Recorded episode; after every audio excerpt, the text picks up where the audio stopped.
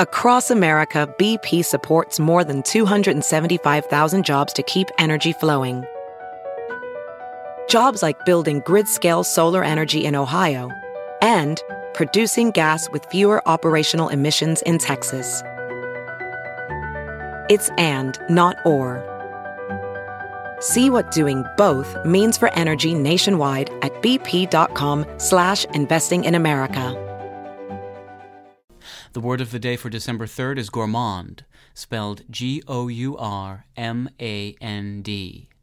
Gourmand is a noun that means one who is heartily interested in good food and drink, as in this sentence. We trusted the discriminating palate of our uncle, a gourmand who is well acquainted with the city's best restaurants.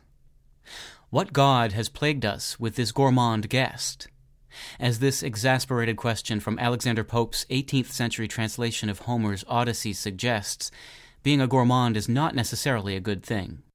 When gourmand began appearing in English texts in the 1400s, it was a decidedly bad thing, a synonym of glutton that was reserved for a greedy eater who consumed well past satisfying hunger. That negative connotation remained until English speakers borrowed the similar sounding and much more positive gourmet from French in the 19th century. Since then, the meaning of gourmand has softened, so that although it still isn't wholly flattering, it now suggests someone who likes good food often or in large quantities, rather than a slobbering glutton. With your word of the day for Sunday, December 3rd, I'm Peter Sokolowski.